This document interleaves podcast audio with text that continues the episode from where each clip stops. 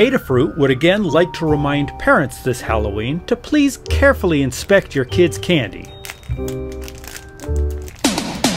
What? Oh, for crying out loud!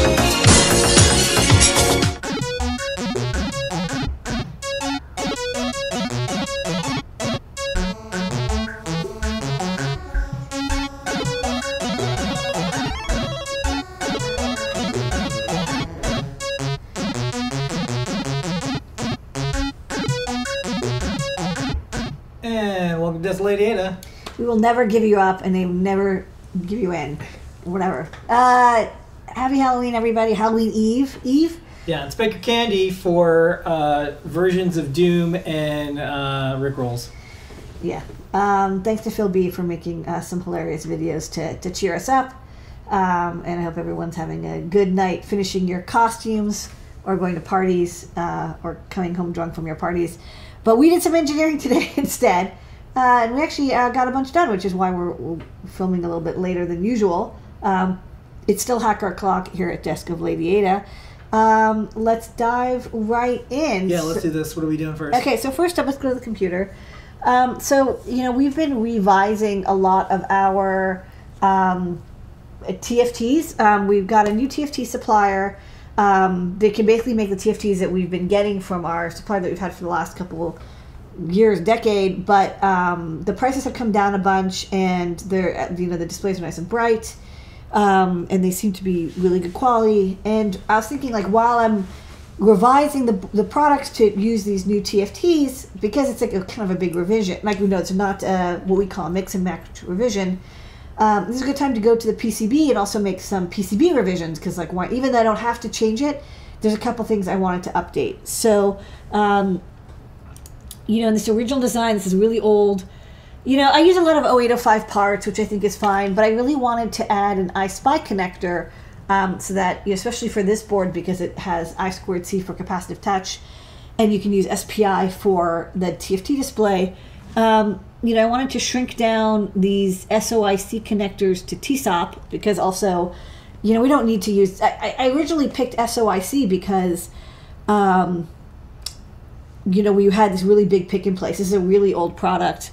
Uh, and you know we used to have this pick and place that was like not as good as the one we have now and it really wanted like the bigger the part the better yeah i found that you know for especially these uh, 245 74 uh, lvc 245s getting them in SOIC package has not been as easy lately. It's actually been easier to get TSOP. Like, you know, and TSOP is still huge. Uh, so I want to revise that and also, um, you know, with that space that was left over to make a uh, EYESPI connector. So let's go to the overhead and I'll show the new prototype. Um, so now it looks like this, you know, green prototype PCB. So you can see I just shrank these down. Um, and, you know, the pins are the same orientation, they're just tinier, so um, all the traces shifted. And then that gave me a little bit of space. Uh, this I'm actually moving up a little bit so it's even with the um, SD card. Uh, but I have it here just uh, hooked up to my uh, QT Py, and then let me just uh, plug this baby in.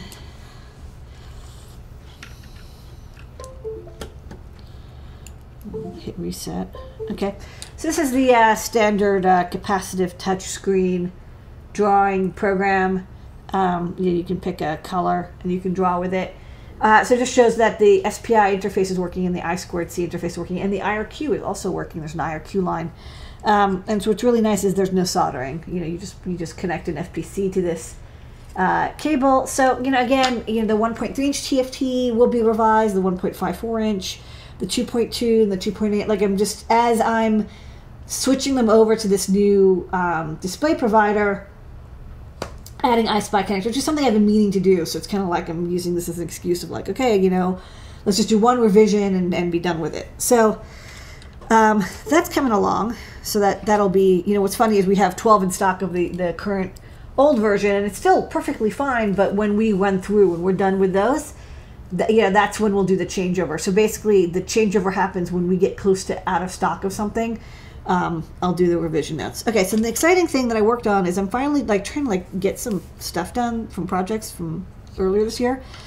So um, one of the boards that I didn't that I started actually December 2021. I laid it out, and then I, I never. I, we ended up not being able to get some parts, and I was just like, ah, I'm dealing with other things. Um, but I do want to finish this. Is the Scorpio board? So this is the RP2040, um, and I've got a um, 74AHCT 245. It's also a level shifter, similar to the one on that uh, capacitive touch display. Um, this one takes a 3 volt logic signal from the RP2040 and shifts it up to 5 volts um, and then gives you 8 5 volt outputs with matching grounds. Um, great for driving you know, NeoPixels or anything that needs 5 volt logic, but especially NeoPixels because the RP2040 has that PIO um, programmable IO uh, state machine system.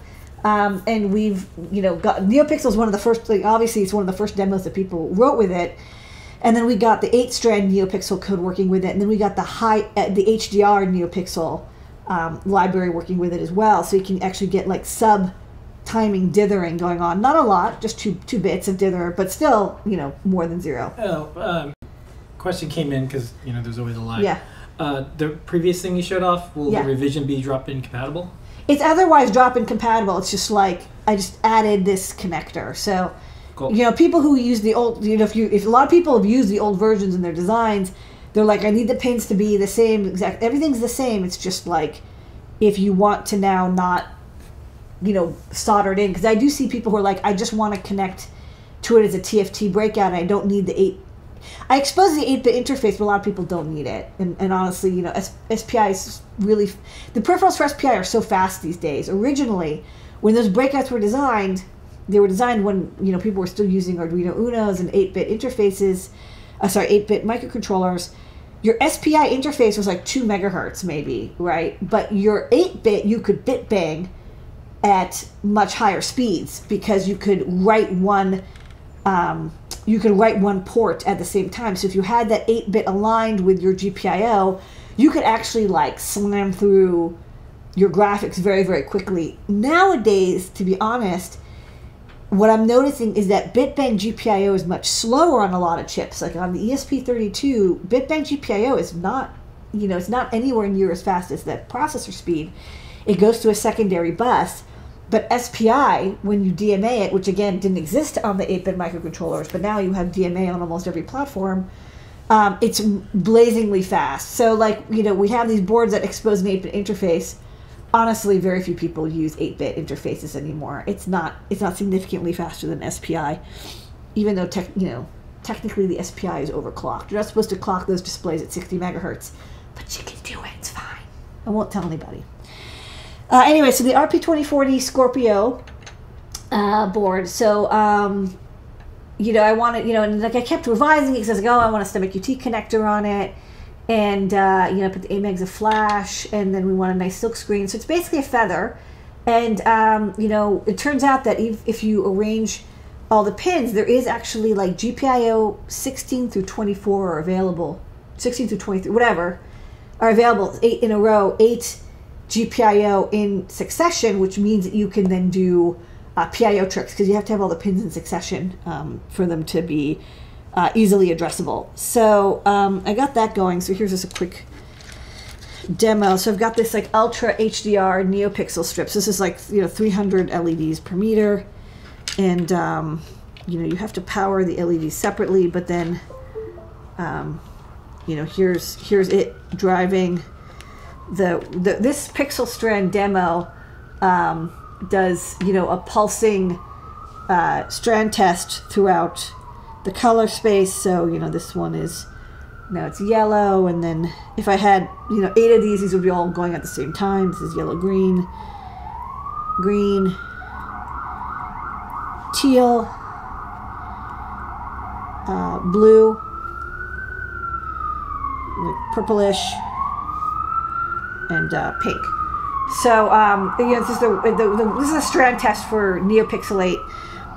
Obviously, I only have one strand of NeoPixels, but it can drive eight in a row. And it, you know, the the RP2040 also has a ton of memory, 256k, 264k of RAM, and so um, I think you do the math, and it's like you can do eight strands of like 500 pixels a piece easily.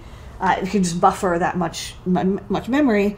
Um, and unlike the um, 7051, which I'm not going to get for like two years, you don't have to like expand the bit space to DMA it. Like the PIO is like it can use you can do it at a byte at a time. It's a little bit more um, memory smart. Like with uh, some like I think the Teensy um, NeoPixel DMA also you have to like expand the bit pattern and then pulse it out and it's okay but it just ends up using a lot more memory than like if you're shifting the data in one bit at a time and you don't have to like expand it um, for, for the DMA access, like the DMA and G, GPIO access. So the RP2040 is particularly well suited for this.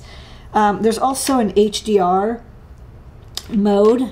Um, so the HDR mode doesn't do um, as long strands. It's only for like 64 pixels in a row, but it's um, it's spatially dithered, which is, you know, it's going to be hard to see here. But basically, you know, as you get to the lower brightnesses of neopixels, because our brains and our eyes are logarithmic, um, you know, doubling the amount of current through something doesn't double. It, it actually is more than double the brightness. Like it's it's quadratic.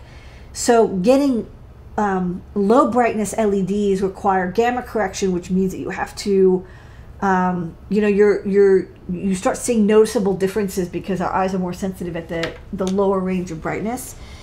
What you can do is is subtemporal dithering. So you're writing the neopixels and you write them so fast that you can um, fake like you can kind of fake pwm the neopixels by um, writing you know ones and zeros to to pwm you know within what your brain can see. And these are running, I think, at 400 kilohertz PWM.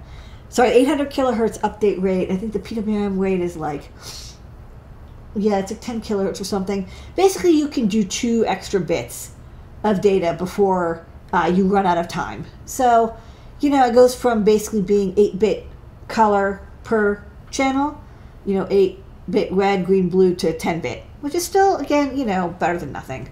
Um, and and some people, especially when you're doing very subtle lighting effects, will will enjoy it. So this is just the demo of that. And then on the bottom of the board, um, you know, I added two jumpers, so you can change the buffer from being output to input. So you can use this as a logic analyzer, where it would take it could take up to five volt uh, input signals. Um, and then shift them down to three volts for you, and then you have like a nice little buffer as well. So, you know, I know that there's people have turned RP2040 into um, a logic analyzer with whatever that free logic analyzer software is. I don't remember the name of it off the top of my head, but um, you know, you get eight channels, and again with PIO, you can and, and all that RAM, you can do pretty fast, pretty good uh, data capture uh, for logic analysis. So, uh, you know, if you if you can afford a Saleae, get one. If you can't, maybe this board uh, will do the job. And then, of course, it's still a full feather, and you can use you know you can attach you know SD card if you want very easily because it's just you just plug in a, a data logger wing. You want to add a TFT. You want to add um, sensors, whatever. You want to add airlift with Wi-Fi to, to make it be Wi-Fi controllable. Uh, go to town. So that will be um, coming soon. I think this is done now. You know, I've gotten everything working, and I tested it. I just kind of had to wait till all the parts were available, especially that um, TQFN level shifter that was being a little bit difficult to get, but now it's uh, available. Yay! You know, you can get it. Uh, it showed up at uh, at uh, Rochester. DigiKey in Rochester had it, so right. I was able to order uh, a thousand pieces. So that's mm-hmm. good. Want to do some great search? Yeah. So I thought what uh, what I'd show. Um, all right. Well, let me start this intro. Start the intro.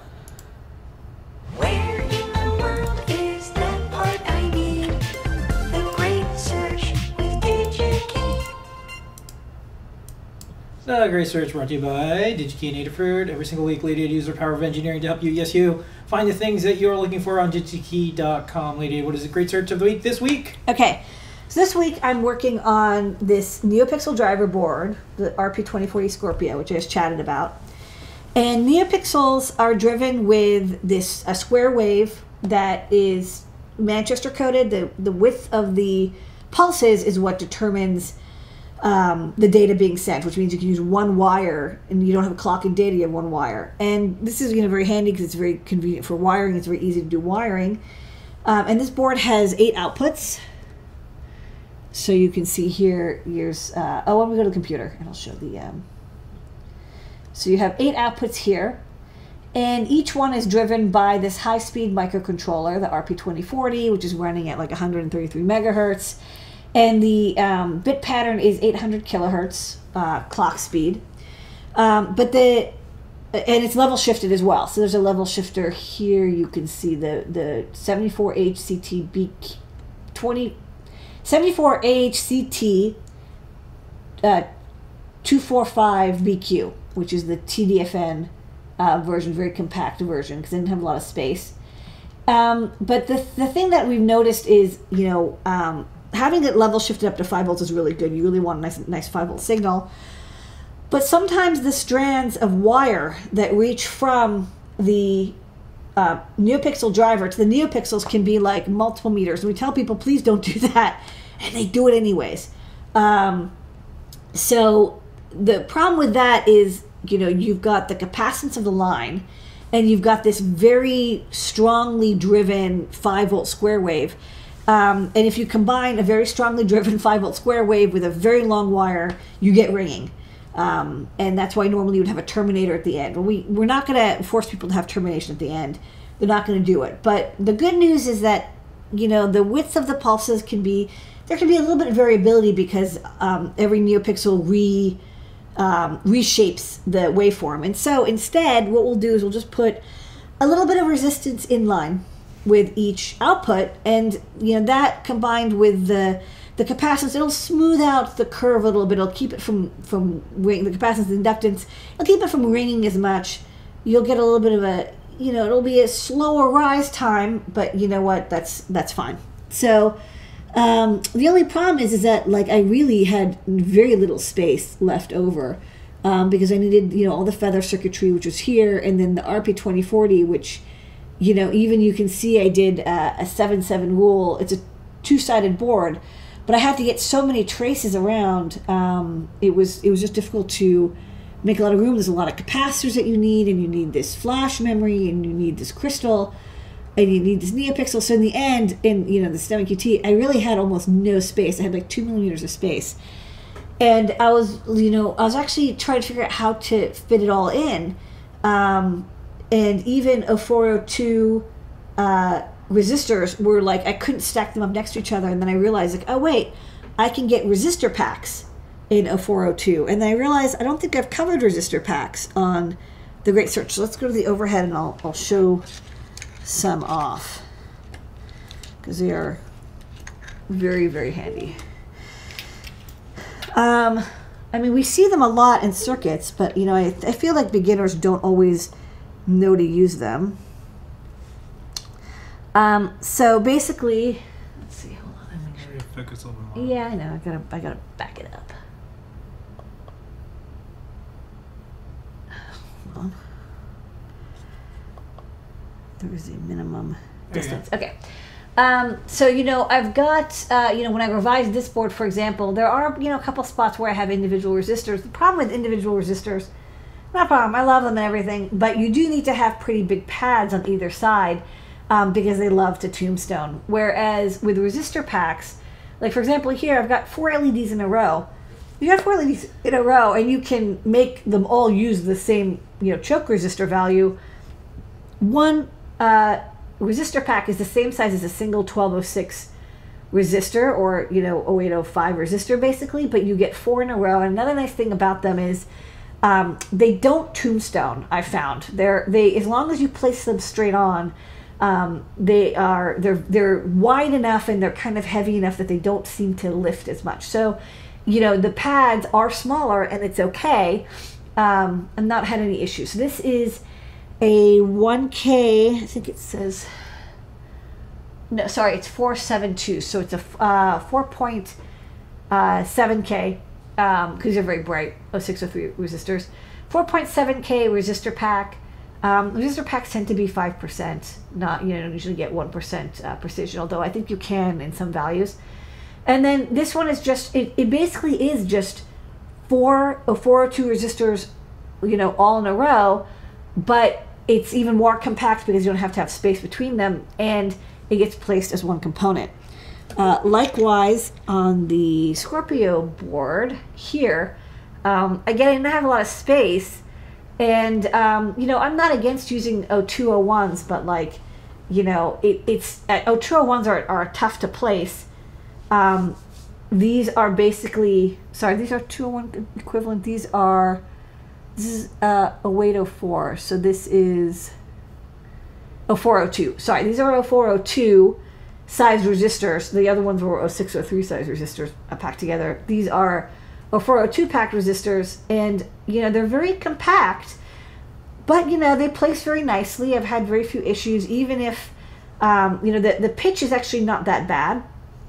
Um, they definitely fit within an eight eight mil rule, and uh, they're inexpensive. And then you know I was able to basically where normally the traces would go through, um, they fit perfectly in between all the different traces um, and allowed me to you know have a little inline resistor without a lot of effort. So let's go to the computer again, and we'll I'll show it. So then you can see here, um, very compact, and the spacing is almost identical to the spacing of this component, which is uh, 0.5 mil.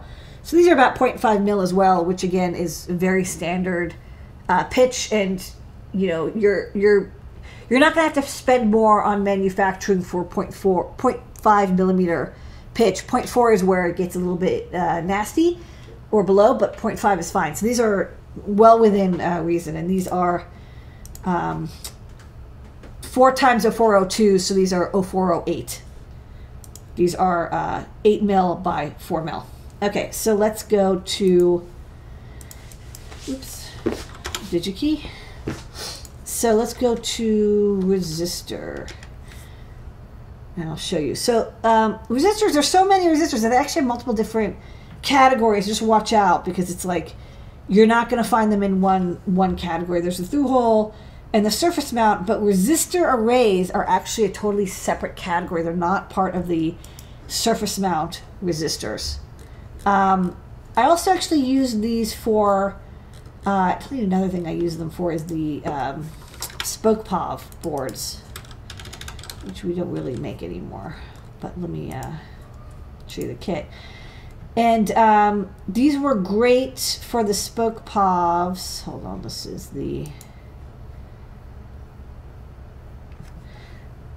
Oh, it's not visible in this image. Hold on.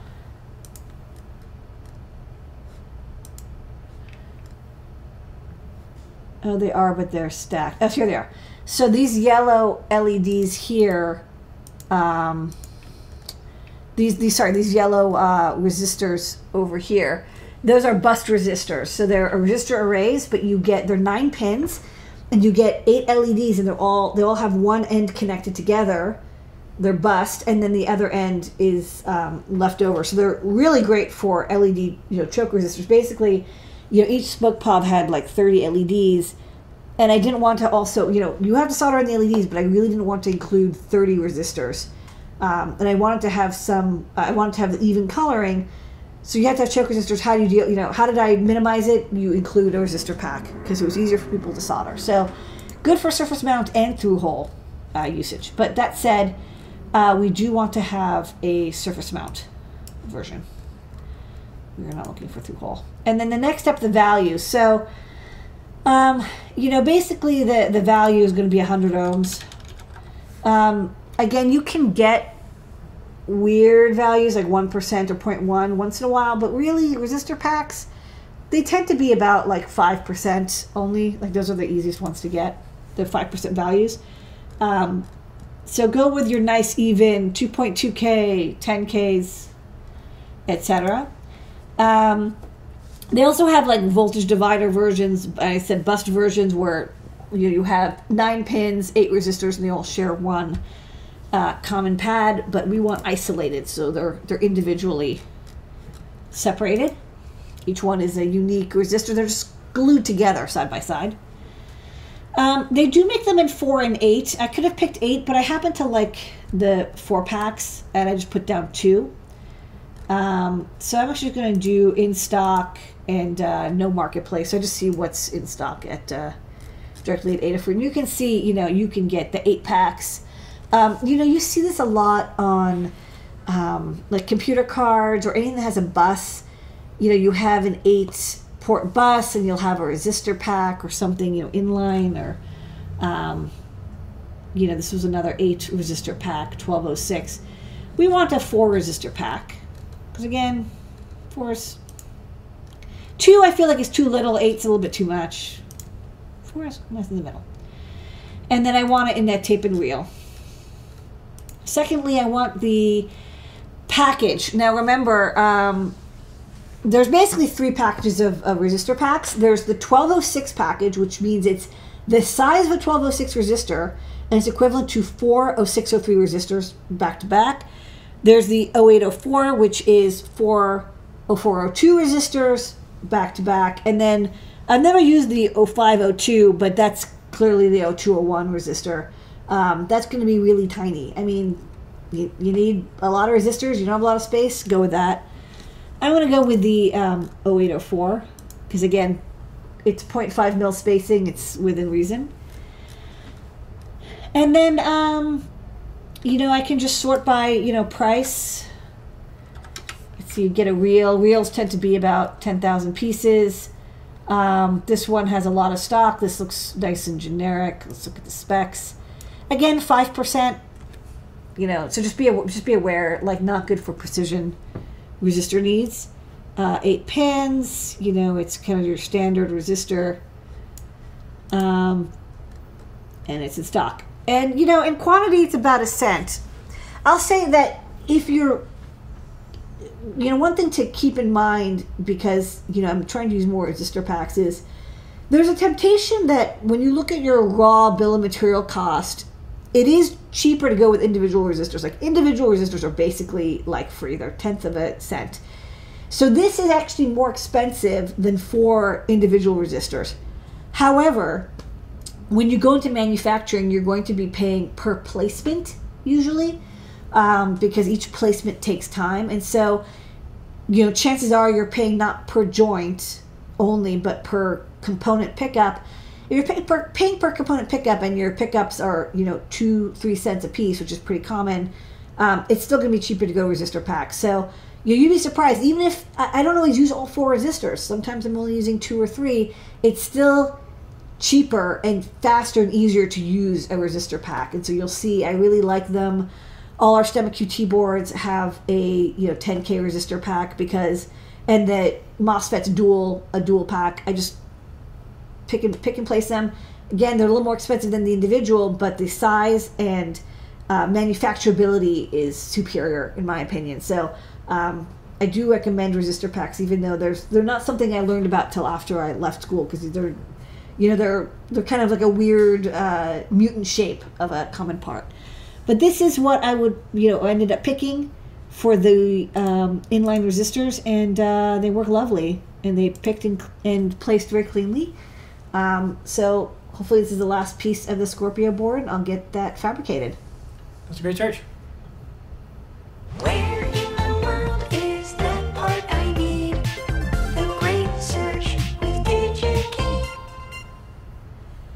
All right, everybody. Thanks so much for coming by tonight. Have a happy Halloween. Don't forget to check that candy for Turing complete ingredients. or rick rick rolls Yeah, and uh, we'll see everybody else thr- throughout the week. We have uh, a whole cadre, that word, of shows and more. collection Yeah, and uh, we'll see everybody cornucopia Yeah. Bye, All right, everybody.